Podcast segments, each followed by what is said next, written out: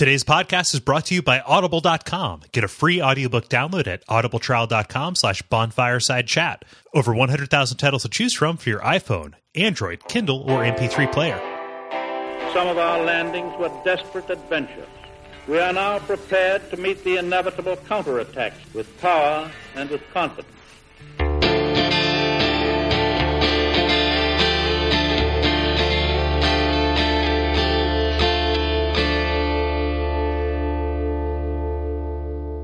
Welcome to appendix number three for Bonfireside Chat, which is where we read your uh, responses to the area that we talked about in the episode that precedes this.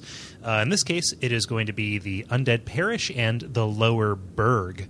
Uh, this is our user interaction. And we're going to introduce kind of a new segment here because we make mistakes. Um, everybody does, it's a proven fact. Um, and we're going to be talking about the uh, uh, our errata, as it were. I am joined here by uh, Gary, as usual. Say hi, Gary. Hi, hello. Sorry, uh, I was going to make the dumb hi Gary joke, and then thought better of it, but not quite soon enough. so, so thus that awkward delivery. that's fine. And then uh, sticking around quite graciously is uh, uh, and introduce yourself. Oh, Tyler, I'm still here. Hey. you might remember me from such podcasts as last week's. Yeah, you might Yeah. remember me from such weeks as last week, and every week preceding that before until I was born. And then What a week nothing. it was. I was the week host. Yeah. So why don't we dive into how we were wrong? Yeah, so these are just corrections that came in uh, all through the, uh, well, not all through the Something Awful board, but primarily through that. Um, so, first off, um, Coyote, but with a 7 for a T, um, he says, Noticed early in that Kole was talking about dealing with the three firebomb dudes and the axe plus sword guys near the bonfire, but apparently none of you ever found out that after the first time you get into the room, but never for the first time in a playthrough, you can take one step onto the little bridge, then roll back step once, and let the firebombs come down. The shielded sword warrior will then walk through the room over the bridge to you, making it much simpler to sprint over the bridge and take out the two axe guys with little risk. Also, Havel's ring is 50% extra equip load, not 50 pounds. That second one is a legit response, and when I was listening to it, I was kind of like, "Oh, we messed that up." That first one, it's kind of like talking about the hidden stats in Pokemon. or or just like your way of handling the game. Yeah. you know, like there's multiple ways to approach it. Like I, you know, I shot those fire bomb dudes with arrows. Like there's lots of different ways you can do that. But mm, you're Yeah. definitely right about the Havel's ring thing. And I feel like even as I was, I was saying it, I knew that that might not be right, but mm-hmm. you know, I was trying to fake it till I make it. Um, That's all we can do in this biz. yeah, the It's so rough. podcasting is. we're, we're all sitting around a boardroom table with like glasses of scotch with ice, just like you know, podcasting and bemoaning what it's like to be an old white guy podcasting. Oh, Is there any other kind? We certainly have it the worst out of any any people group. evil group. people who have access to the internet and the obligation to get nice mics and record their voice and presume that everyone would want to hear them. Where's our parade? Um, Zombies Downfall from Something Awful says, this is uh, this is Vivian who's going to be on the show. "Oh, cool! I didn't know that. This is her first time on the show, in a way. Sweet. Well, this isn't. I'm still here. Thanks. Thanks, guys. no, yeah, it's still here. What? No, it's cool. Go ahead. Nah, Vivian, I'm sure you'll do great. Ah, man, I feel so chastised. Something's making a noise on your end, Kole. I can't quite make it out, but just just ignore it. No, that on. was still me. That was still me. I, I, I thought that you were like bringing my attention to some kind of audio problem, which I was Uh, oh, going I to am. rush to fix. a certain Oh, okay. problem. Yeah, I'm just that funny. Skylar Rumdrine. Um, So they called me in high school. Oh, it was it was a horror. you just here the Couldn't least get away from it. like, yeah. I did have I, I played I played football for some reason for six years, and there was this um very dumb linebacker who the best he could come up with was like, "Hey, breadcrumb, you like being called breadcrumb?" Like, I mean, no, I was. I don't, I don't mind it that much though. It's kind of cute. Like it's like I'm a gerbil, or like it's like you're naming your guinea pig. Can, can we continue this this sports ball exercise? When I was in high school, uh, during gym class, there would be days where we would just walk the track because gym class is a weird outmoded concept. And I would I would read while walking the, the track, and all the guys in gym class used to go, "Hey, book boy." like as if I like literally grew up in like the town from Deliverance instead of just figuratively. Um, like they, did, they didn't, you know, uh, you know, tie me up and make me squeal like anything after that. But it was definitely, uh, you know, spoke more of them than it did of me and my book boyness. Uh, that reminds me of one of my favorite college stories. One of my friends was moving out um, at the end of a semester to head home for a break, and he had a very bright, like vintage red suitcase. And he was walking out of the building, and somebody yelled from the third story window, and he never saw them. Hey, guy with the suitcase! Nice suitcase! and he was just like, thanks. this won't entirely devolve into people yelling things podcast, but that that reminds me of when I was in high school and I was walking uh, by this yard. And you know when you're like, young and a boy and you just have this urge to destroy things that are pretty for no reason. All of us Um, know that except for Vivian. Yeah, absolutely. um, my, me and my, my one of my friends like we we tore a branch off a tree as we were walking by just because we were dumb little idiots. And some lady came out and she was real angry and flustered, but obviously couldn't tell what to say. And she, as we were walking away, she yelled, "Hey, thanks for the damage." oh, geez. Oh, workshop that a little bit. Maybe, like I mean, we were idiots. Like it was stupid of us to do it, but not a very good comeback. I had an entirely unremarkable childhood. My name is you know, bland enough that there were no nicknames associated with it. Um, I didn't have very many friends, but very few enemies. Uh, so you know, Well, Yeah, I'm trying to think of a good nickname for you. I mean, you can you can assault my character all you want, but there's no like e- there's no readily apparent like play on words. Yeah, that's unfortunate. yeah. I'm going through the alphabet in my head. I'm not up with Yeah, I was too. and, all, uh, and all of them are cool, like boss and sauce. So you take that cookie, more like stole Ross. Uh, don't. So people were telling us we were wrong, right? yes, Well, technically, the you guys were wrong. Well, I mean, Yeah, you didn't do for an anything wrong. episode I wasn't on. So Yep. this this is a wonderful arrangement where the person who is on here will never have to hear the the, the, the slings and arrows of the correct masses uh, unless they want to. Yeah. So Vivian, Zombies Downfall in SA says, while the flavor text says that raising your liquid humanity might empower chaos pyromancy, and it may even be intended to, since uh, chaos pyromancy takes a lot of attunement for minimum uh, uses, it actually doesn't. Chaos weapons, though, uh, including Quelaag's Fury, absolutely and noticeably scale. Uh, that part's right on and makes the pyromancy thing even stranger. Oh man, she is really going to be such so much a better guest than I am. she she does know more Huh. about this game than we do. Yeah. like yeah, um, yeah. So good good point. I did not realize that the game does tell you that does it. In my defense, Th- that's But, uh, that's why this the, ti- the tiny being's errata, dude. Yep, exactly. Yep, the game tells you one thing. um, Osmosis, uh, he says, this is the point where everyone is just notably like correcting us. Like, here's some corrections and additions. yeah, there's a lot of numbers in this one. um, I mean, it's mostly huma- the same number, but uh, liquid humanity does not increase item drop rate above 10. The most significant boost in drop rate is from 0 to 1, which increases by 50%. Liquid humanity also boosts your regular defenses, resistances, by an amount equal to what one point in vitality or attunement would get you. Besides this, it greatly increases curse resistance. You can get up to 10 liquid humanity per area from regular enemies besides souls, but only as long as the boss for the area is alive. So to unpack that a little bit. So I think I mentioned the curse resistance. Wasn't wrong about that.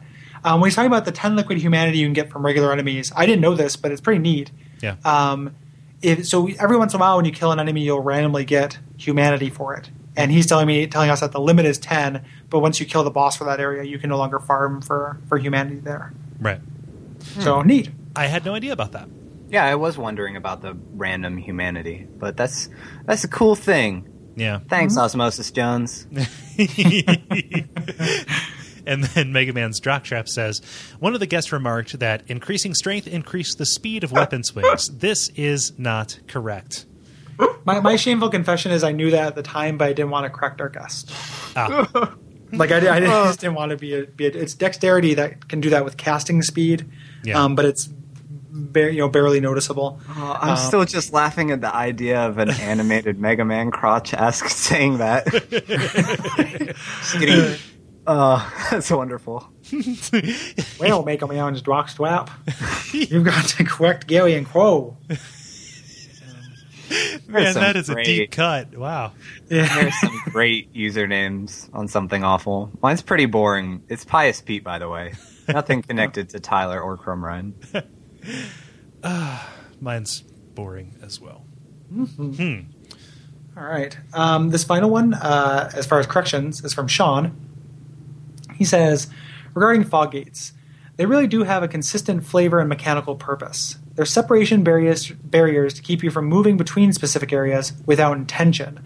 The majority of them keep you from bosses or other notable transitions, and they're used to define the outside boundaries of an area. One, to prevent you from accidentally wandering across a boundary zone. Two, to keep PvP focused on specific areas, demarcated by fog gates. And three, to allow boss fights and other events to script properly without you triggering it wrong.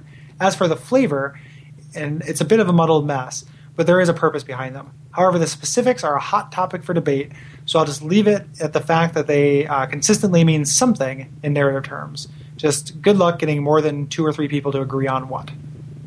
So, Yeah. yeah, I mean, I think you're right as far as it being intentional, right? So, like, it's it's just to mean you know if you're going to go into this area, you're not going to accidentally do it, or there are these new threats. I'll Yeah. buy that. Yeah. Yeah. Just press a button to proceed. Yep. Um, Yeah. As far as the lore stuff, I'd be curious as to what some of those things are. If anybody listening to this has theories or, or has a pet theory, like uh, write us in Yeah. because I don't know anything about that. I haven't heard anything about that. I, I, I you know, we eat that kind of speculation up. So. Yep. Yeah. Yep. Are they always just chilling behind the fog gate? Like they don't spawn when you go through it. They're already there. Because you were talking about um, just in the episode about flinging the dung piles over into the area. Is there anything else that you can like trick a fog gate with like that?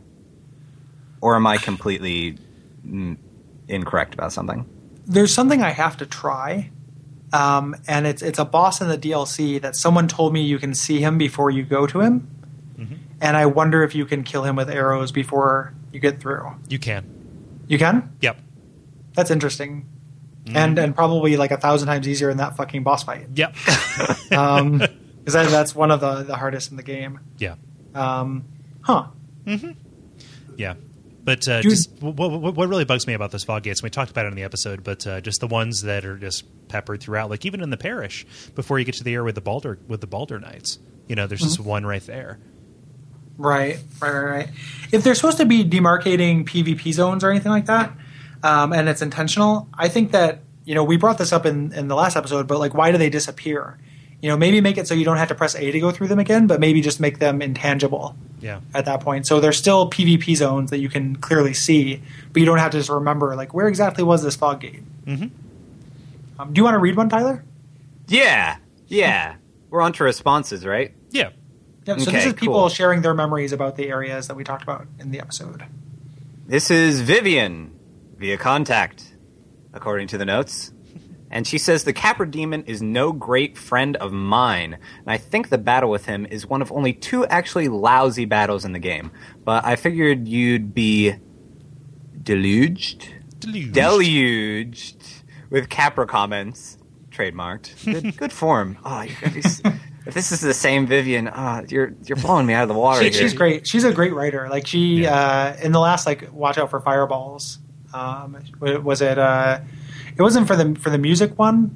Oh, Yoshi's Island. Like she Yeah. knocked out of the park for that one too. Yeah, for real. So all I do is send pictures that say "fuck the police." so instead, I'll say a few words about something in the parish that may get less attention from either you or the listeners. The parish is where we meet Lautrec of Carim, one of my favorite characters in the game. His introduction is unique because every prior character is kind of clearly harmless. Oscar's dying. Petrus the priest looks like the, looks like Humpty Dumpty. Solaire immediately extends an offer of jolly cooperation, and Andre, helpful blacksmith, may as well be a part of the scenery. Lautrec's different. He's polite enough, but he seems suspicious. He's in a secret cell, but you don't ever find out why, and he offers no explanation. The key that opens the way to him is called the Mystery Key. His armor is ornate and regal, but tarnished. The faceplate of his helm has deep gouges, and it almost looks like it's covered in flecks of blood or grime. Or my suspicion had more to do with whatever stranger left an unexplained liar ahead message on the floor at the entrance to the passage. The consequences of this choice and the outcome of Lautrec's story are for a later episode. Nope! Unless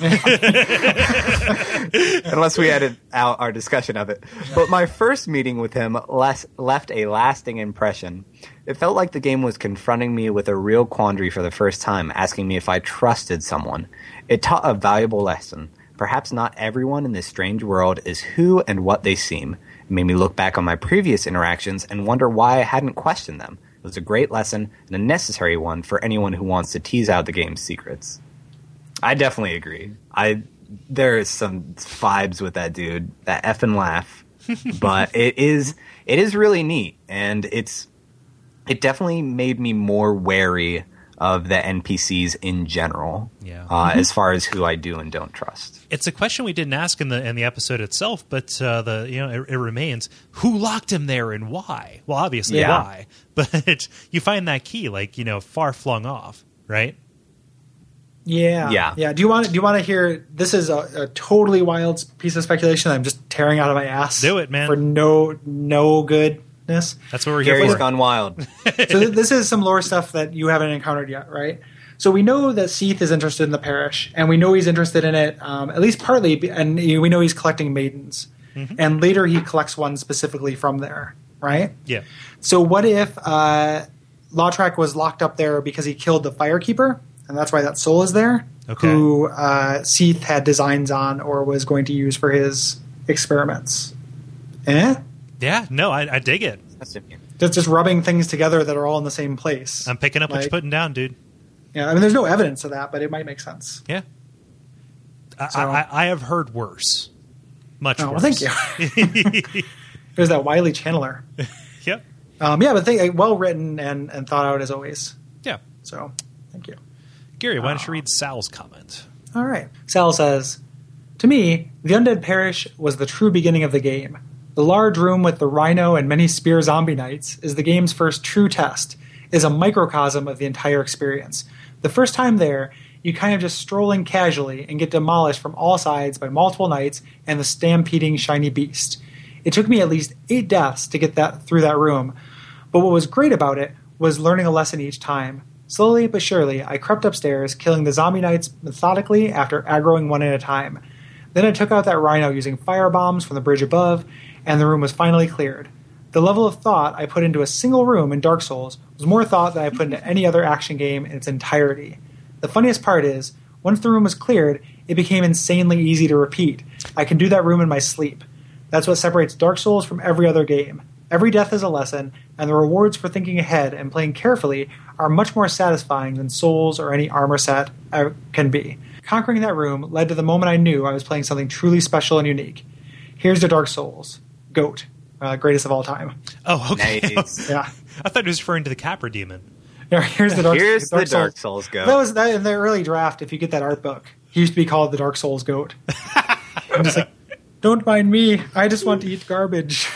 like, He, he has Um, very sturdy footing on mountains. well, Yes. he is right on the other end of a little bridge, so and he will eat whatever shit you throw into into his cage. So, um, but yeah, it- again, well uh, well thought out and well written. Yes, thank you very much, Sal. Mm-hmm. Yeah. Um, Hugh, who wrote in via the contact page, Me? says, N- n- Hugh. ah, just Oh, you mean Yeah, me? It has to be a little, just a little dad joke for you. It has to be your bowl. yes. No. So, so, dad jokes aside, Hugh says uh, we're going to edit this just a little bit. Um, I just started playing Dark Souls again uh, because of Bonfireside Chat, which I heard of due to Jick slash Zach uh, and Kingdom of Loathing. Uh, it says regarding the parish, Solaire is pretty easy to miss. He doesn't stand out well uh, on that balcony.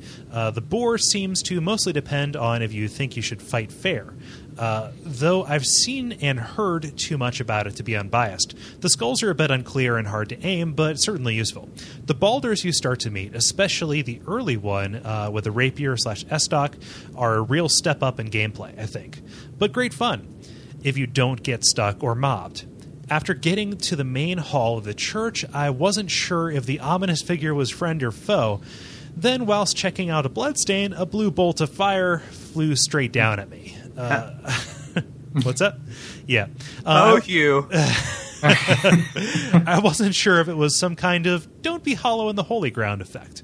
That's interesting. Oh, that's really interesting. Yeah. Wow. Huh. So I backed off and dithered until I went in and saw the sorcerer.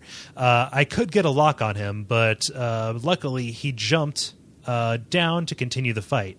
Uh, I end this rambling with a final question. As a bandit, I am still in my starting gear, which seems reasonably balanced uh, between protection and weight, except for one thing. I have zero poise. How bad a plan is this? yeah. Um, So depends. like you can you can do a no poise thing, and you can get a ring that will add a decent amount of poise, um, fairly early in the game. Yeah. Um, but I think it's harder to do kind of a dex dodgy playthrough on the first playthrough. Yeah. Personally, for, for, for those of you not in the in, in the know, um, poise is the stat that determines whether or not your attacks can be interrupted by enemy enemy attacks. yeah. So I probably wouldn't. I mean, the the battle axe you start with is great. Yeah. like that's if you like the move set, stick with it because it'll serve you well through the whole game. But the um, the armor, it's probably you know there are probably better light armors to use. And then, uh, but I mean, the real answer is anything you think the, that looks cool. Like if you're willing to put the the time in developing the skills to dodge, like you can do it with zero poise. Yeah. Like I just did my first zero poise beating the game fairly recently, and uh, it's definitely possible. Yeah. So, So. The, the, the, that notion of like you, you know the environment itself punishing you for walking into and there being hollow, I like that a lot. I'm surprised it didn't happen in the game. Like they never like humanity and, and hollowness only plays into the multiplayer. Like it never there are no environmental hazards based on it or anything like Yeah. that. That'd be pretty frustrating though if you didn't know that that's what was causing it. It was just kind of like okay, so I just die instantly every time I walk in here. It'd be like Captain Novolin. The There- first level of Captain Novolin. Are there characters that talk to you differently depending on if you're hollow or not? yep. Yep. Okay, because that's that was the only thing that I started to notice when I was chatting with folks and things like that. I was like, oh, maybe this will play in later on, but I don't want to risk being human all the time. Yeah. So, someone might like scream and correct me about this, but I think it has no mechanical changes. I don't think there's anybody who will only do something if you talk to them if you're human, but they do have a little flavor commentary Yeah. based on it. the the crestfallen uh, uh, warrior. If you're if you walk up to him when you're hollow, you know he has a nice little bit saying, "Oh, look at your face. You're very near. You're very nearly hollow." But uh, then Yeah. again, being hollow would solve a lot of problems, wouldn't it? Yep. Yep. Yep. Yeah. And then the uh, same thing with uh, uh, Petrus and uh, when when you first run into Petrus. Yeah. So, yeah. Do you uh, do you want to read David Ritchie's Tyler? Yeah. On my very first playthrough, I had watched a little bit of Geops LP before I got the game. So the Capra Demon I actually beat on my first attempt. Wow. The Gargoyles, though, I used all three of the Lightning Pine resins on the Balder Swag sword. Nice. on my first three attempts. After using the last one and dying, I thought to myself, this is absolutely this is absolutely ridiculous, and nearly gave up. Here I am now, three playthroughs later, where I can kill the gargoyles in about thirty seconds. Way to go, man! Boom. Yeah. Um, I, I don't know that Let's Play. There's a lot of the Let's Plays of this game I've watched, but I don't know Geop. yeah. It's um. G E O P for the listeners. yes, if you would like to look for that on the on the on the on the tubes. I kind of hate this guy for having the Balder side sword this early. I, I find them too, but I never find them when I'm doing a Dex build. Yeah. So That- I've gotten a couple of Balder side swords in my in my career. that's kind of like the Titanite catch pole or the uh, or the Channeler's Channeler's Trident. Trident. Yeah. Yeah. Yeah. Yeah, words, guys. You know that uh, Andre of Astora has two Balder side swords just leaning against his wall Yep. um, as part of the background, which sucks. I, I trust me, I know. Yeah. I want that sword so bad. I've literally never gotten one. Yeah. Yeah. it's a good sword, but any Yeah. dex heavy sword will will do you just fine. Yeah, that's true. But yeah, and then lightning pine resin, like it's good on you for using that. Like it, I always have like kind of good, good, too good to use syndrome with that. Yeah. Like I use it on, I use it on the first boss because I'm doing almost no damage, and I use it on the gaping dragon because the gaping dragon has about like you know twice as many hit points as it should. Yeah. So I get into that trap with souls or humanity too now. Mm. Now that I know what it actually does, Mhm. I'm like, well, I could go human and let people summon me into their game so that I can farm some extra souls and be a good human being and stuff like that. Or maybe I should hoard these for the next time I have a boss that is impossible without co-op. Yeah. Yep, yep. And and later play when you get a little bit more confident in the game and you know where all the secrets are. Like I always end up with like twenty or thirty humanities just sitting Yeah. around. Like, and I summon people for help and everything like that. So it's like you can you'll find them eventually. It's just kind of one of those things where the first playthrough, you know, you don't know where they're all at, and you're maybe using them a little willy nilly. But on some sequent playthroughs, it's not really a limited resource. Um, yeah. Um, so Randall Thiel says, uh, The Undead Parish was a real turning point for me in Dark Souls. From the Tower Knight on, it seemed like every corner in the parish had a new configuration of enemies I had no preparation for. It seemed like the game just wanted to get rid of me when I poked the gargoyles down to half health with my puny spear, and a new one flew down and toasted me. I read- I read online that I could summon Solaire and Lautrec, but when I revived a human form, a guy in Havel's armor invaded and ganked me before I got to the church entrance. Uh. That would have been the end of my Dark Souls experience if I hadn't read a tip in the Something Awful thread that I could take an alternate route to another area to get a really, really great ring and a set of armor. I don't think it was just the items that gave me a chance, though. That what changed my outlook on Dark Souls, or that changed my outlook on that changed my outlook on Dark Souls. From that point, if I ran into a brick wall of difficulty, I backtracked and tried a different route or a different area. Even if I couldn't get too far into places like the Graveyard or the Valley of the Drakes, I could still poke around the entrance and get new items and more soul levels. Yeah. Exactly what you should do. Suicide runs. Mhm. Nothing to lose, everything to gain. Yep. Yeah. Yep. And it is pretty satisfying when you get an item. They're like, ah, I'm kind of sequence breaking here. Totally. Like yeah, I'm cool. Yeah. I'm a cool video game guy. Is there any other kind? Yeah, no, yeah, no, yeah, Am I right, video game fans? yeah. Uh, how about it, all the girls who want to date me? No, sorry, I can't talk on my telephone right now doing a podcast. About Dark Souls. Sit down and let me explain it to you. It's going to take a long time. It's going to be real interesting for you. Listen, it all started with King's Field. You know what a king is, right, baby? Don't bother with the door; it's locked. Um, oh, Sam Anderson via Facebook says, "In what would turn out to be an unfortunate theme for my playthrough, I eventually managed to slash my way through the entire parish up till that courtyard outside the church. I glanced down a strange wooded path, uh, looked at my empty Estus flask, and decided to play it safe and go all the way back to the bonfire beneath the Drake's Bridge to level up. That path, of course, was to the next bonfire." Playing again with Games for Windows Live activated and seeing the plethora of orange signs has been a revelation for how much easier that would have made it. The orange signs are crazy important. Yeah. Like, they're necessary. Yeah, Play, otherwise, play, play online. otherwise you're gonna have a wooden bridge fall out right behind you, Yeah. You. somewhere And near you you. never would have known. Um, yeah, Hey, yeah. I made it. I was pretty satisfied with myself until I found out that it was a completely pointless task that I had succeeded at. I'm so sorry that we crushed your world. It would have been so much better if you just would have continued thinking that was a thing. No, yeah, it's we would have fine. sent out like a private RSS feed where it's like, everybody, don't tell everyone in the world, don't tell Tyler. He'll be crushed. No, the tone of the podcast matches the tone of the game. It's just completely self-esteem crushing. Yeah. Take that.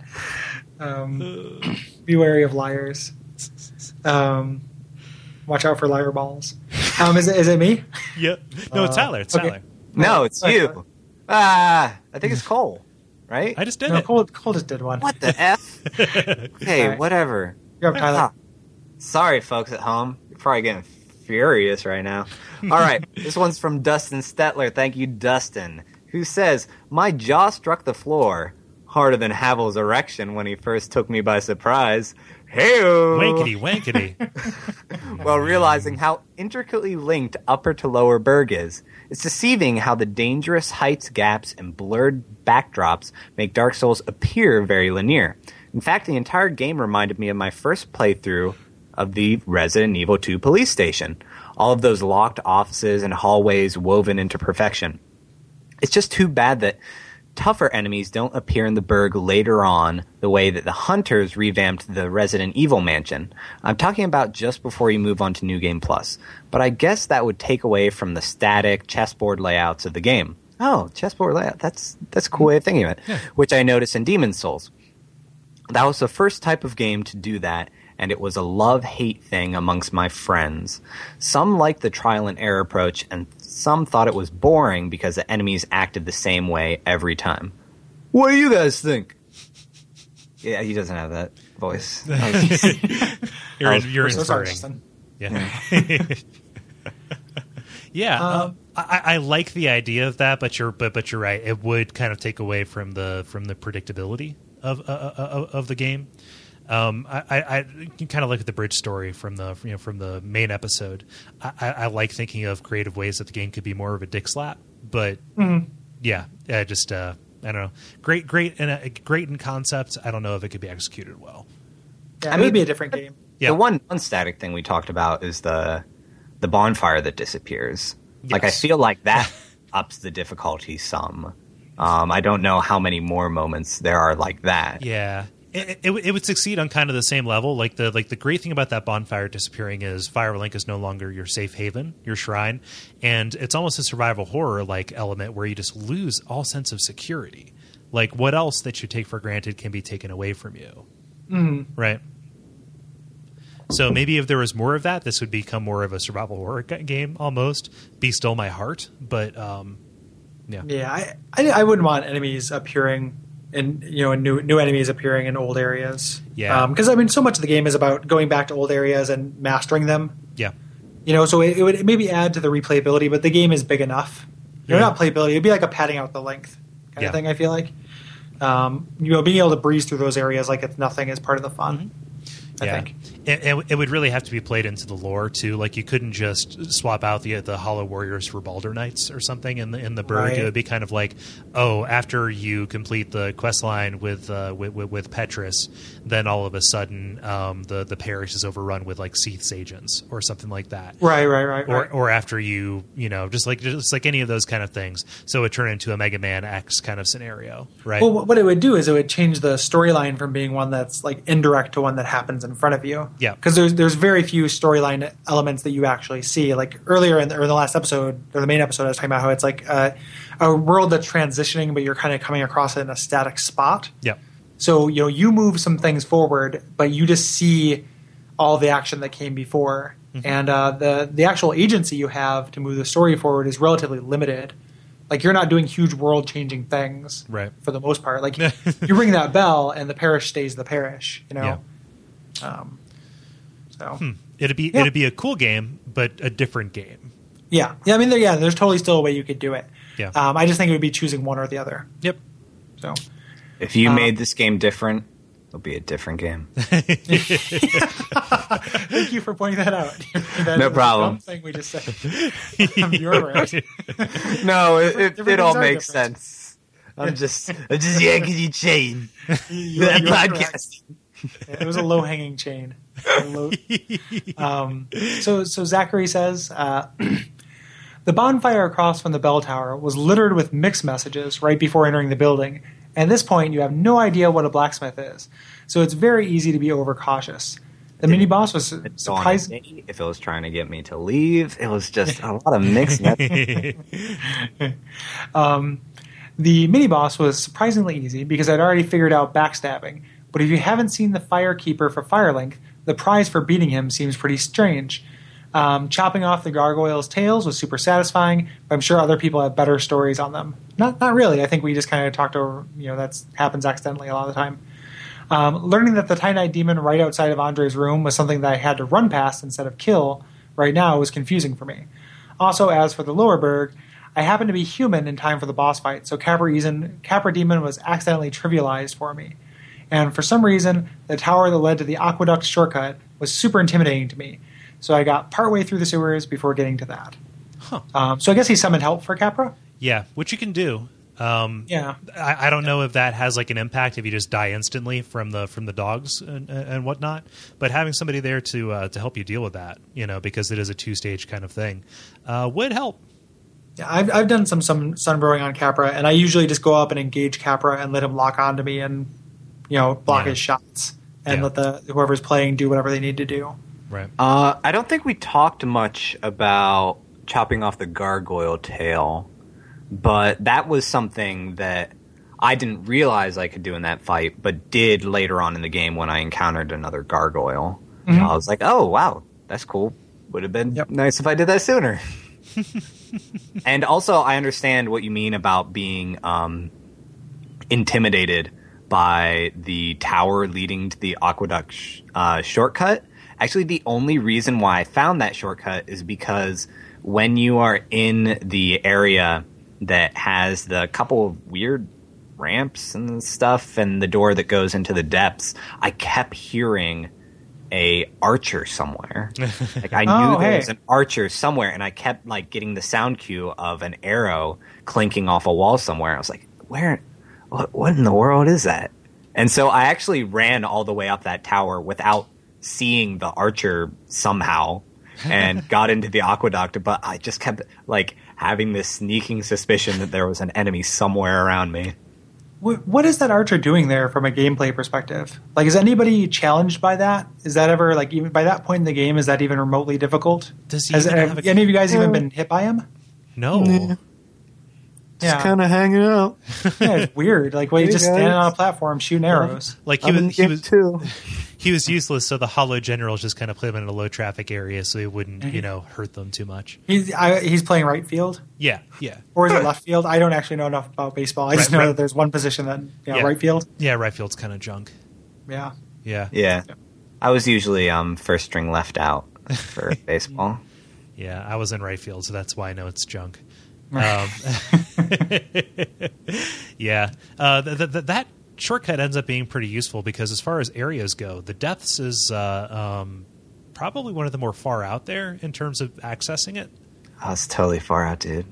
Yeah. Far out there. You, what do you mean it's far out there in terms of accessing it? like uh, the the the only so so, so you could get there from the uh, fr- from the um, Burg, um, y- y- you, know you know fire. Uh, Yeah. When, when you unlocked that door from the other side, that's relatively okay, but it puts you on the other on the other side of the Burg, so you have to go through the thieves. If you use that shortcut, all you have to do is go up to the aqueduct. Oh, and then, yeah. and then fight that one useless right field archer, and then you're like right by the right by the Burg. Yeah. So and if you don't have, I mean, we we'll talk about this in the depths, but if you don't have the master key too, it's a long time before you get to the the bonfire in the depths. right. So you're kind of fucked in that that way too. So Yeah. So our final comment comes from Anthony via Facebook, who says, "My Lower Burg story is that when I met the Capra Demon for the first time, I was so intimidated that I spent the next 12 hours of the game exploring Darkroot instead. Which, as we discussed in the main episode, is I hear you, Anthony. it's the Yep. it's it's the it's the uh, the the the the, the uh, usual way the universe works. yep, It's also it's the wrong way. No, there's there's no wrong ways. No. Not in Dark Souls. Yeah. Um, real quick, I don't know if because I didn't talk about it during the episode. I just wanted a place to mention this, and I don't know if, if either of you guys are interested in this. You said what your uh, Games for Windows Live name was, cool, so you can get summoned. Um, I've been doing some of my sunbrowing and uh, had a character I did a bunch near the uh, the parish, and uh, so my my Games for Windows Live name is Bretzel Kremlo. Um, I probably won't respond to friend requests on there because I'm only on there to play Dark Souls. I don't do social media in that way, really. But if you see me, summon me because I've got unemployed Solaire, who is fat, pantsless Solaire, who follows you into the Gargoyles boss fight and then stands at the edge and cheers. and that's it. And it's awesome. And like it's it's I shouldn't I guess I shouldn't have spoiled it on the podcast in case anybody gets that, but I have had a lot of fun just not uh, helping anybody and just emoting on the side like I'm too tired to fight. Like, you keep good job um, until they die.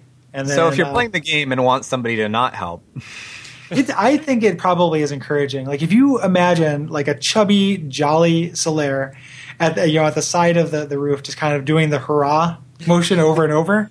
Um, I think that you'd probably feel. And then after you win, like the I, so, it's so shitty that only one person has won after I did this.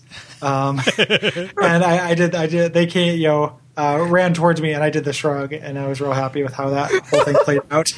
hey, I'm sleepy. I don't want to do this. Solaire's had some beers.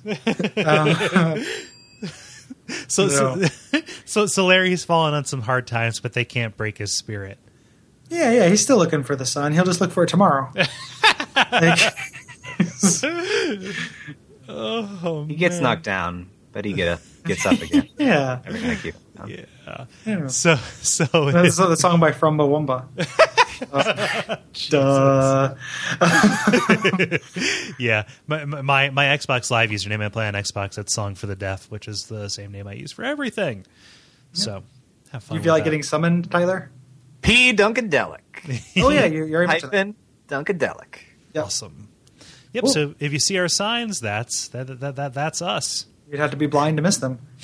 um, so yeah, so I think that's it for the the errata and contribution portion. Now we'll probably have some deleted scenes after this. I guess. I'm guessing. They're so zany and wacky. yeah, you know, Podcast.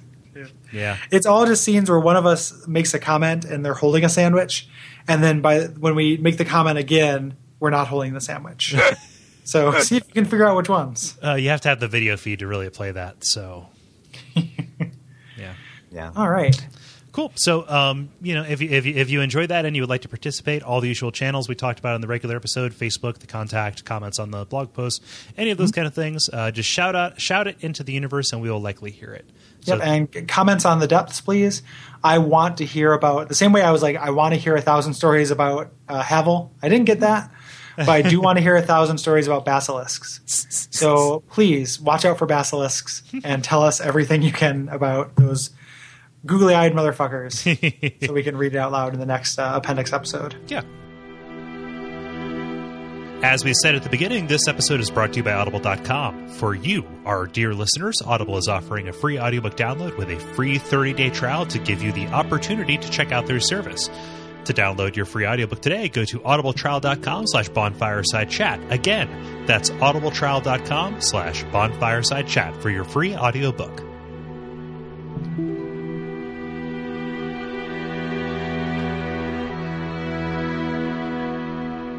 I was pretty pa- proud of the status I came up uh, with for Skype while I was waiting for you guys. Uh, Bark Souls Prepare to Lie Down edition.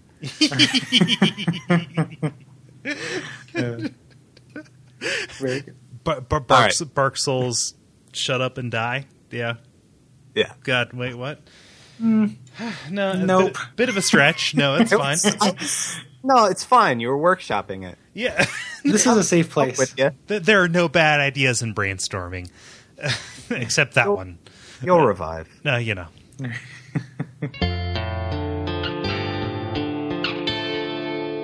I just tried to, you know, run and be like, oh, there's got to be some kind of like instant win for all of these bosses. Right. And it never really happened again.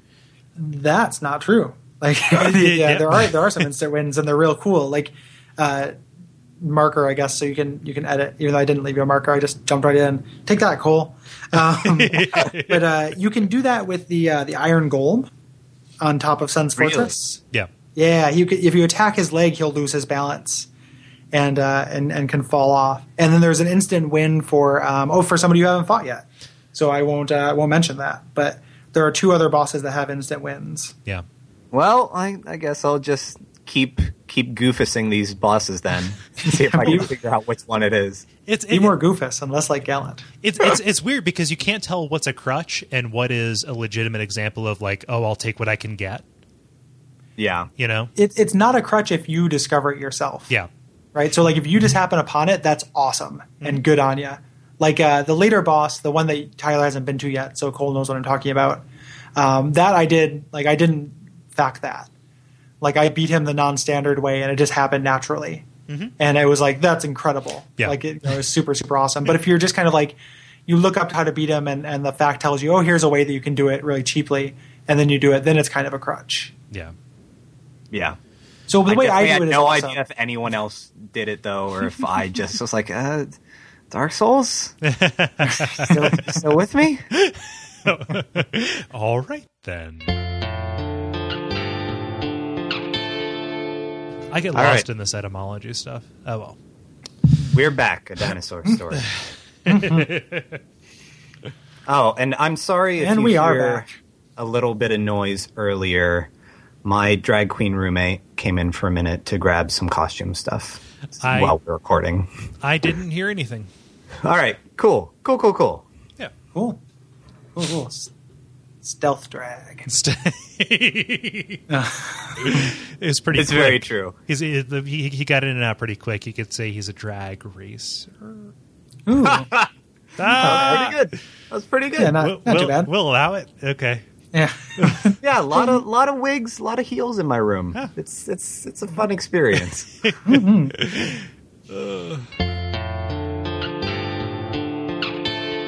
Do you want to do the errata in the episode proper or in the uh, or in the appendix? well, we did Let's- the erotica. I think it's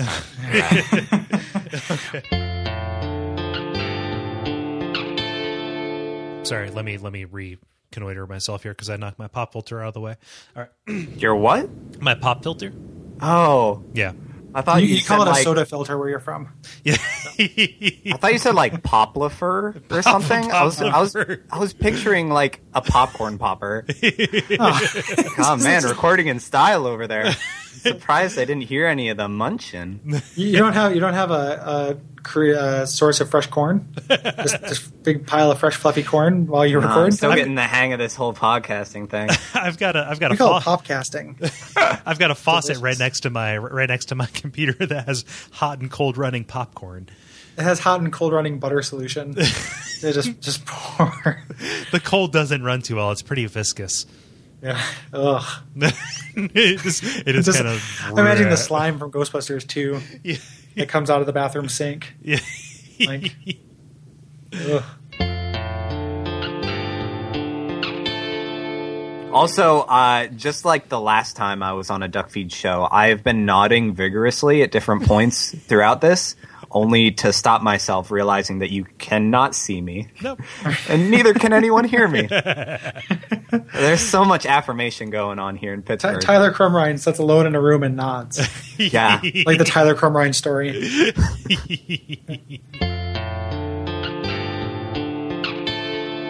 It's a frustrating area, but it's not something that you would have run into, you know, in uh, in in Dark Souls. And same thing with the mine, you know, the mines, Yeah. like the uh, the Sting Stonefang. Um, yeah, I'm So- I'm back by the way. I just didn't know if you guys were doing real talk or not. I just got back a little Um, bit ago. We're talking about our, our feelings. Yes. Oh, cool. All right. Sorry. Sorry to interrupt, guys. just be just be silent until we tell you to talk again. That's cool. Okay, Don't cool, worry. cool. We're we're not offended. Do like a one-off episode on 3D Game Dot Heroes or other, you know, from soft, uh, you know, misadventures. Yeah. Oh, I didn't Uh, realize that they did that game too. Yep. Yeah, it was it was one of those ones. It was it was, it was developed by From, and then um, Ethan, Ethan From, yes, and then it was uh, published by uh, Atlus. Yep. Yep. Ethan from the movie Operation Death Sled. I need to put There the- is there is a movie. I I watched it in high school after we read the book of Ethan Frome, and like there are those blurbs on the back, like reviews from different publications and stuff. Mm-hmm. And there is a glowing review from Playboy magazine. Like Oh. doesn't talk about it as an erotic story, barely even talks about it as a love story. But it's just kind of like this is a movie that, you know, was beautiful and has movie stuff in it and blah blah blah blah blah. And it's just like Playboy magazine. and it Yeah. blew my mind. that is like That- that, that is something that the teenage mind is like specifically honed to like just like just latch onto. Yeah. You see the Yeah. words. Yeah, yeah. Yeah. That and I read um what what play was it? I think it was Synge, um, Playboy of the Western World. I was like, this is this is nothing about like this is this is completely this is just, just a bunch of sad Irish people. This is nothing about centerfolds and how to how to pick the best pipe tobacco. Hmm. What what if it was a story about like an anthrop- like not an anthropomorphic, but like a specific issue of Playboy, and it was kind of like a warhorse scenario where like it showed its trials and tribulations throughout the Western world, like a Forrest Gump before a magazine. I read the articles. It's it, uh, so so so the, so the the the magazine is a consistent prop, and it's passed from father to son, and then it goes on this fantastic voyage as it is passed from hand to hand, and you see how it touches everybody's individual life until it comes back to him on his deathbed, and he recalls the good times he had with his father before ultimately. And you see how a turning of the page in one hemisphere causes an earthquake in another. It's very butterfly. it's kind of like Crash. Yeah, yeah. Yeah. At the end, after the father dies, at the end, there's just big bold white letters that says "racism bad," and, then, and then credits. guys, you're still not all about racism, are you? Stop Are you it! not convinced? Forty million people are killed by racism every day. And Kole, you're in Cincinnati. Gary, you are I'm West Coast and West Coast. That's are you in uh, Portland. Portland? That's what I thought. Yep. Yeah, Yep. Yep. It's five thirty for me. Oh wow! it is. It is. It is eight thirty here. What happens in the future? Um, I can give you lotto numbers. yeah, it's I also have a sports almanac you might find quite intriguing. yeah. We'll have Ooh la la. Ooh la la. ride around uh, hoverboards. Yeah. So it's great. It's crazy. My uncle worked on the set of Back to the Future too, but uh, you know they they had to you know stop the hoverboard. no big deal. No big deal, you know. They, they, they had to take all the hoverboards away, uh, you know, after one of the kids died on it. But I got to ride it. It's no big deal. My other uncle works at Nintendo. Real talk. I watched the beginning of uh, Back to the Future three for the first time on Yeah. Sunday. That movie is such a ridiculous tonal shift Oh God, yeah. from the other ones because the second one is like crazy dark, and then the third one all of a sudden is just bang. You know, it's so fucking goofy. Like, it, I, I just I was really surprised by by how silly that movie is. Yeah. Like dance. That's like one of the first scenes. What? People don't do that. That's not a thing. it's it, it's like if the past was actually made up of Western stereotypes. Yeah, It's like, all right, this first one, we're kind of, kind of, we're gonna kind of ease into it. Sexual tension with his mom. All right. Second one, uh, confront your own demons. Kind of learn to hate yourself. All right, cool, cool. Third one, oh, we have fun around here. Let's do a western. It's like it's like they're Ewoks. It's like it, it's like a Star Wars thing. Like Yeah. what, if you shoot at someone's feet to try to make them dance, you're just going to shoot them in the foot, and then they can't dance. It's counter to what you want. Don't do it, Biff. Mad Dog Tannen. Even If I- though I do think that's his best performance out of the three. Oh yeah. if I ever get in a, a shootout, I'm gonna be so set with that boilerplate under my shirt. Ah, Oh yeah. That, I watched because it was part of a marathon, so I watched the second one again too, and the joy that old future you know Emperor Biff has at that boilerplate, where he's like, ah, bulletproof vest. Ah! Like, he thinks it's so hilarious, just like the way that nobody ever would. Uh, it is ridiculous. Worst performance, old future Biff. Best performance, Mad Dog Tannen. One, one of one of my favorite YouTube videos is uh, somebody taking the uh, the end of Back to the Future One and Back to the Future Two and syncing them up. Oh yeah, Yeah. yeah. With all the the synchronicity of like how they they planned that for that big finale. Yeah, yeah, that's uh, astonishing.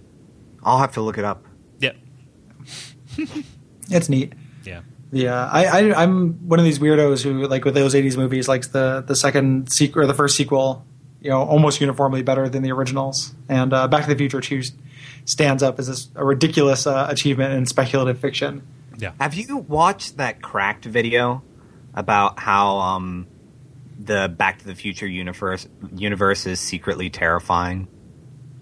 Mm-mm. It's it's it goes into some really weird stuff about like just you know what kind of parents would like the father if he saw this person who wound up looking exactly like his son you know preventing his his future wife from being raped you know if he might have some suspicion when she names their kid after him.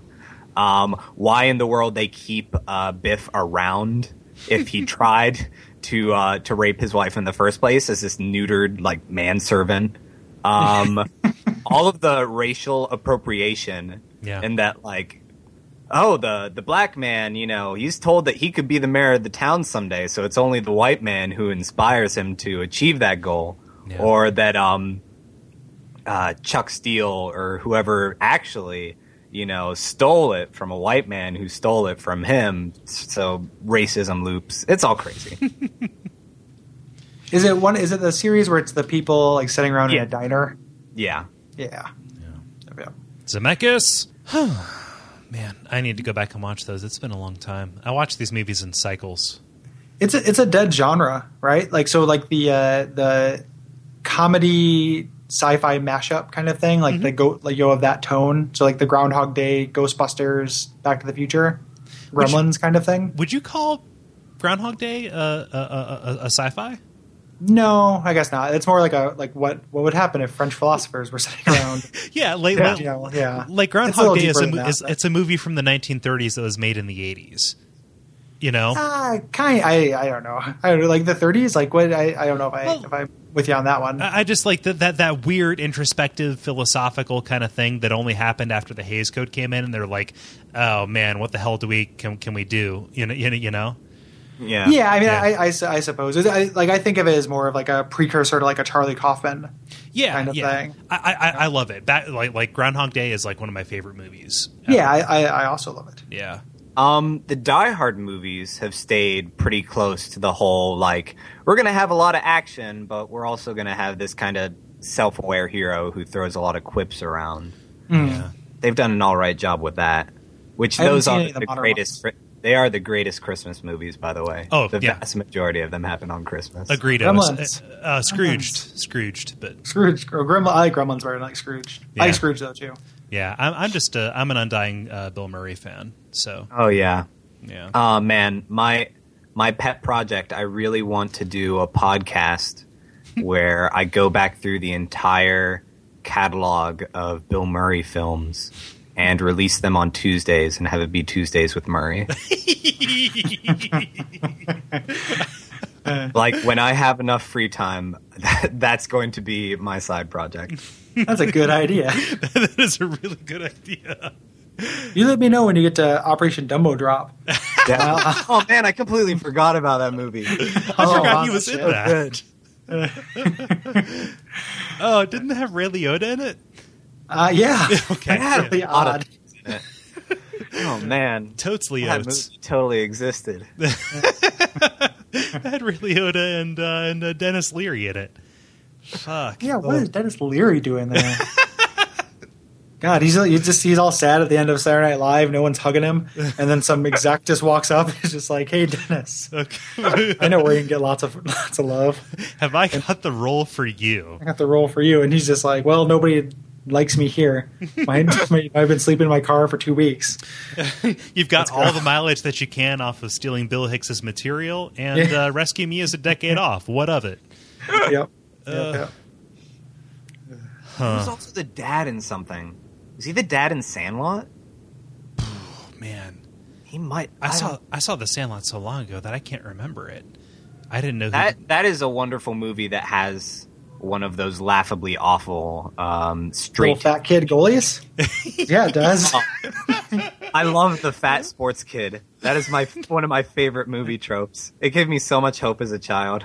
I, Uh, I maybe hate. I, someday I maybe can knuckle puck. Maybe it's because he's re- his hair and his little freckles Yeah. might be what the combination. But I think that kid looks fucking obnoxious. we, The- the- we, we've, like- deca- we've declared a fatwa against that guy, right? He's like a- he might he might grow up to win like a, a water ski race with a well timed fart in like a later like movie, and that's the career dir- trajectory he's on. Yeah. But until then, he has no love for me. Yeah. he he made the circuit though. Like wasn't he in Little Giants too? Ah fuck. We my uh my, my my stepdad for, for for for as long as I have been cognizant of anything, he's been a movie bootlegger. And nice. um and and, Great and my, hobby. it's a great hobby. Just you know, just like you know, just every, every, every Thursday going to the going to the movie rental store in the front of the Kmart and uh, him renting movies and then coming back and watching him copy them and adding them to his hoard. No, no, but but like all of these all of these movies are are, are like like they're they're associations because they were on the same tape. You know, because because if you put them in LP mode, then you can fit two movies on the same you know blank tape. Right, so you know, for for us, he did Sandlot on one side and Little Giants on the others. You know, you, you know Rick Moranis, you know, current mm-hmm. current Some- some country just music star. features. Yeah, the double features exactly. Yeah, it's a, a drive-in in your own home. Yeah, teenage Just set up a blanket for. That's an evening of fun. Teenage Mutant Ninja Turtles and the Sting. Yes, Oh, sure. yeah, because why not? Explains a lot. it was all one big grift. Splinter, you wily bastard, you. the uh, uh, my ex-wife her uh, her dad used to movie bootleg and we were hanging out in their office where they had all of them. He had all these binders where he had cataloged like which movies were on each tape. Yeah, and on each binder he had written this little like blurb that he had clearly written himself for the movies and for for the benefit of who knows right? So there's no I, there's no audience for this but they're hilarious. Like they were like it was like terminator and it's like terminator arnold schwarzenegger is back. Or, or it's like terminator i'll be back. And he is back. Arnold schwarzenegger that is in the sci-fi thriller from the 80s like he just like written these little like blurby one sentence things for nobody and just like the dorkiest daddiest like thing i've ever seen oh, done by any human That is Oh the best. my God. Were they were they all like super super like Hey Sonny, looking for a whatchamacallit or was something just like this is this is horse shit. But No, they, they they were all selling it. So like, Okay. they, were, they were they were all just like you know, Gremlins, mischief and mayhem run amok in the small town favorite favorite from the world of Joe Dante. Like they were all just these weird little like ad copy things, but they were like clearly like that one could actually be from something. And then there were, there were like typos and and misspellings and misusings of words. Like there was there was enough evidence that he had clearly sat and thought these up at some point. Oh, that's so glorious. It was real oh funny. Oh my God. I'm I'm on good terms with her. I should see if I can get her to like scan me a couple pages of them. Oh, oh please, please, please! Yeah. We'll put that on the blog. I, I just Here, can I make your dad into an internet idiot? into an internet celebrity, Gary. Celebrity. Okay, Yeah. like a Honey Boo Boo celebrity. I I would I would follow that guy's recommendations. That would be wonderful. my my Mr. my, Van Mayhem. My my career as a pet ant began when um my my stepdad copied Mortal Kombat, but he spelled combat with a C. So I went out with I went out with a sharpie and put a vertical line in front of the C to make it into a K. That's important with Mortal Kombat, though. It is. It's part of their entire. Uh, It's their brand. Entire It's brand. Part of the mythos. Yeah. yeah.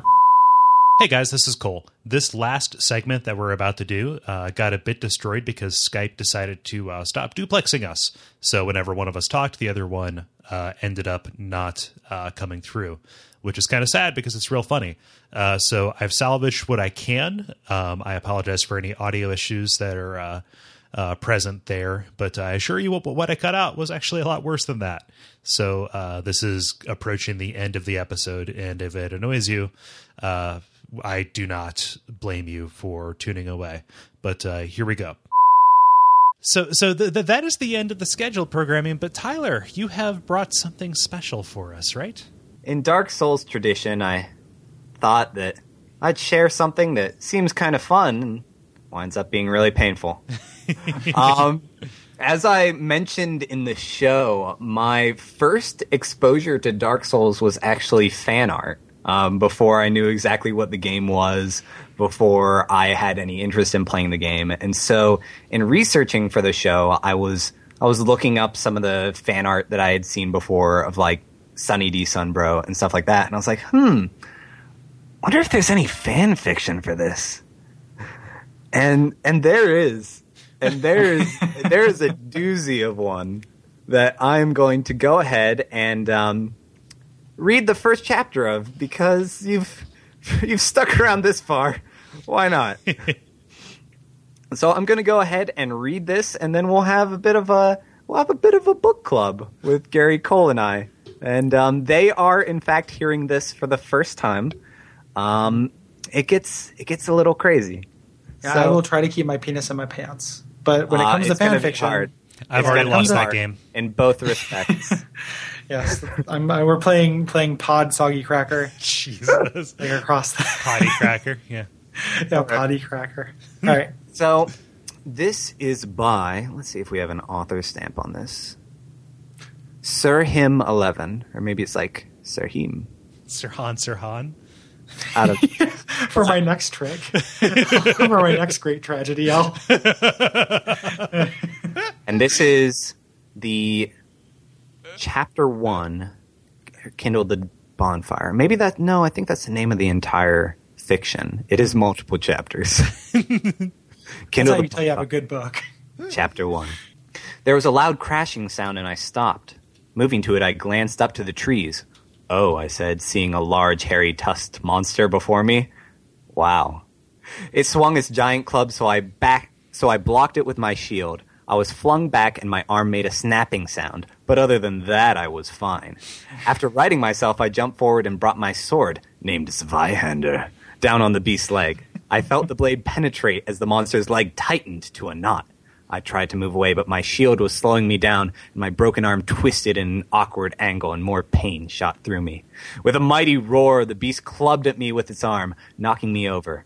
I pushed myself to my feet seconds faster than the beast had time to regain his posture, and swung Zweihander, which landed a blow on its forehead. The blade rebounded off and sent me staggering back. The blow dazed the monster, and it shook itself to clear its head, giving me enough time to catch my breath. The gargoyles would be in the air and out of reach by now after having heard all this roaring. I was so injured, and no doubt more of the hairy tusk things would come to investigate. I had to finish this swiftly or die. Again. The beast round with the club, taking my legs out from under me. The pain was terrible. I saw black spots in my vision and knew I was dying. I quickly pulled out and drained some of my Estus flask, which healed my worst wounds. Beast tried to stomp on me, but instead nailed its own foot on the Zweihander. I like how was like, like, yeah, no, that's how the game works. Good on you. All right, accurate so far. This this this this this is like like the Dragonlance Chronicles. This is just a couple of people like playing a D&D uh, campaign and writing fiction around it. Dark Souls, the audiobook. Welcome. Welcome, listener. It's about to get weird. I So- apologize for interrupting. It fell with a boom and struggled to get back up. I note I stood on numb legs and with both hands brought the might of the sword down into the demon's back. The sword penetrated, slicing through the thick hide. Another ear-splitting roar deafened me, and I was grabbed, then lifted up and thrown into a tree. I collided into it with a crack and felt my ribs break. I hit the forest floor on my back with a thump and tried to regain my breath, which didn't come because nothing was supporting my insides. Now I was dying. At least, at least I could breathe without legs. With the last I drew my Estus flask and drank. My stomach tried to gag the fluid out of me, but it had already performed its work. I over and lifted my tired and beat up body into a ready position. I looked for. Found it was still stuck in the demon. I stumbled over to it and dodged its hands as I pulled out my sword. I then turned to the beast's head and began pounding it. The beast.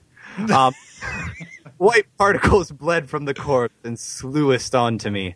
I could feel what remained of the monster's soul as it left this world. It had been terrifying and powerful, but now it was simply dead. I checked the forest canopy and the surrounding area.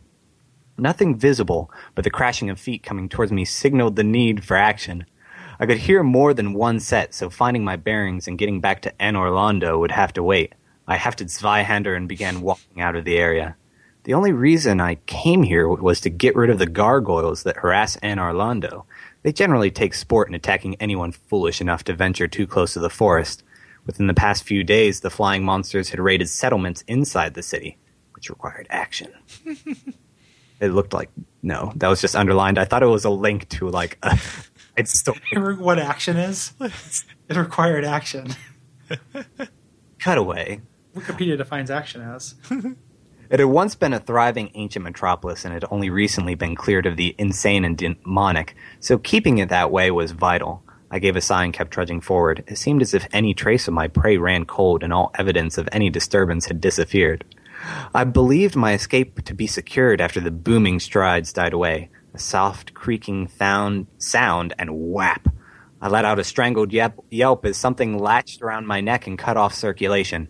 It threw me to my back, my own armor pulling me down. I attempted to cut the bonds around me, but my armor was too bulky to bend in the necessary direction. I've been there. The vines that ensnared my neck dragged me, if slowly, to a dark pit full of rustling plants. No, I refuse to be plant food. I will not. Again. Tell. No, it's inner monologue. With that, an orange glow pulsed around the hand holding my sword. Lifting it, a ball of fire flew into the pit where it exploded. The vines writhed in pain and let me go. I lifted myself back up and ran out of here. Oh, it's getting close. Ugh, I said as I gulped for air. I slowly pulled out my Estus flask, wincing at the moment, which stretched my lacerated neck. Taking the cork off the bottle, I drank the liquid inside. When it touched my lips, the yellow fluid burned with an orange red fire and scorched. Mended my numerous cuts and gashes within a few minutes. Right, can't go back there, I said between coughs. He's making this whole, like, every time he drinks this Estus flask, really painful. It's a Yeah. real love letter to Estus flasks. like, The bruises would have to heal on their own, but after braving rotting villages and swamps, burning chaos and destruction, and magical atrocities that left more than physical wounds, I didn't mind. I stowed my flask and stepped through a thick layer of brush, this time a little more wary of my surroundings. I slowly but surely walked forward, trying to find a change in the scenery and spot an opening in the dense foliage. I stepped through the wall of trees and vines, and ahead of me to see more. And ahead of me to see more than I anticipated. All right, that was weird. The end of the forest bled out into a great plain full of grass, trees, and mountains. Finally, time to find a bonfire, I told myself. Near I saw a road sign looking over a highway intersection. I trudged up to the sign. It read, North to Philadelphia, South to Stalliongrad, Can you repeat that? North to Philadelphia, South to Stalliongrad, East to Ponyville.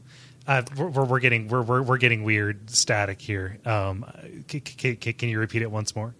North to Philadelphia, South to Stalingrad, East to The the last one is it, it, I, I'm not. Yeah, I'm, just not- I'm not joking. Yeah, I'm, I'm just hearing blah. Um, crap. Hold on. our connection's dying. Yeah. The last one is the most important one. North to Philadelphia, South to Stalingrad, East to Ponyville. Oh no. Oh, no. why? Why, why, why, why, why, why, why, why, why, why, why? My head were built for a shorter person. Ah, Odd, I told myself, who would name an established community after an equine race? I picked my destination to be Ponyville. well, well, well, what do you want us to call you?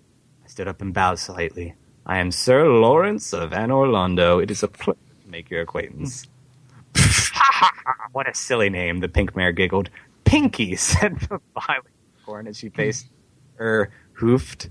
I turned to the pink mare. Your name is Pinky? She giggled. No, silly Willy. I'm Pink Eye. I hope there aren't any more. But just Pinky would be out of the question. Pinkie Pie gestured towards the rainbow pony, and this is Rainbow Dash. Pinkie Pie pointed to the violet sorcerer, along with Twilight Sparkle, then to another unicorn, Rarity, then moved to the blonde mare, Applejack, and then to the wide-eyed, quaking Pegasus, and Fluttershy. That's us. Outside the hole of the building, I could see more ponies coming out of their house of curiosity. When they saw me, they gasped comically and rushed inside. I came to the assumption that this land wasn't hit as hard as Lordran and with the undead. It was always good to find sentient living creatures. You all right, Sugar Cube? asked Applejack. My posture was giving me away, and I quickly straightened myself. At least they were swift to make friends, even if the friend they refer to looks as bad as any demon. I'm fine. No need to worry, I told the six innocent, fragile creatures. Where can I find a bonfire? and that is chapter one of thirteen. Oh, good night. Yeah, Real good night. yeah. that that pony thing came out of nowhere. oh my Also- gosh! I seriously, Also, like Kole, I'm using my special mic stand called Mic Stand. like he does not realize that Zweihander is not a proper name. it's just German for two hander. Dum dum. I don't oh want to live on this planet anymore. oh, I just like he gets really into describing that first battle. Yeah, It's like, like oh, this is this is all right, and it's like, oh, why are there, are ponies? two, two, It really, yeah, it changes gears. two two fan fiction um, staples here: the overly elaborate battle scene, and also the ham-handed introduction of everybody and the entire like thing that they're stealing. Yeah. Yeah. And and you know, like I last time we did some we talked about fan fiction, like get get anyone to read this and they'll make it better writing, but of course no one's going to read it except for us. um, but like you don't need to see spots in your vision.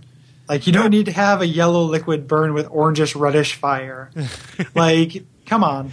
Come on, edit, edit, edit. We need to get like Raymond Carver's editor on this and just chop it to fucking bits. like this should be this should be like a short story where it's like pink guy came home, had a drink, his wife was yelling, the baby was crying, he went out to his car. Like it, it needs to be like direct into the to the bone. There. Cor- Cormac McCarthy's Rainbow Dash. All the pretty horses. I'm sorry, ponies. I hope somebody appreciated that.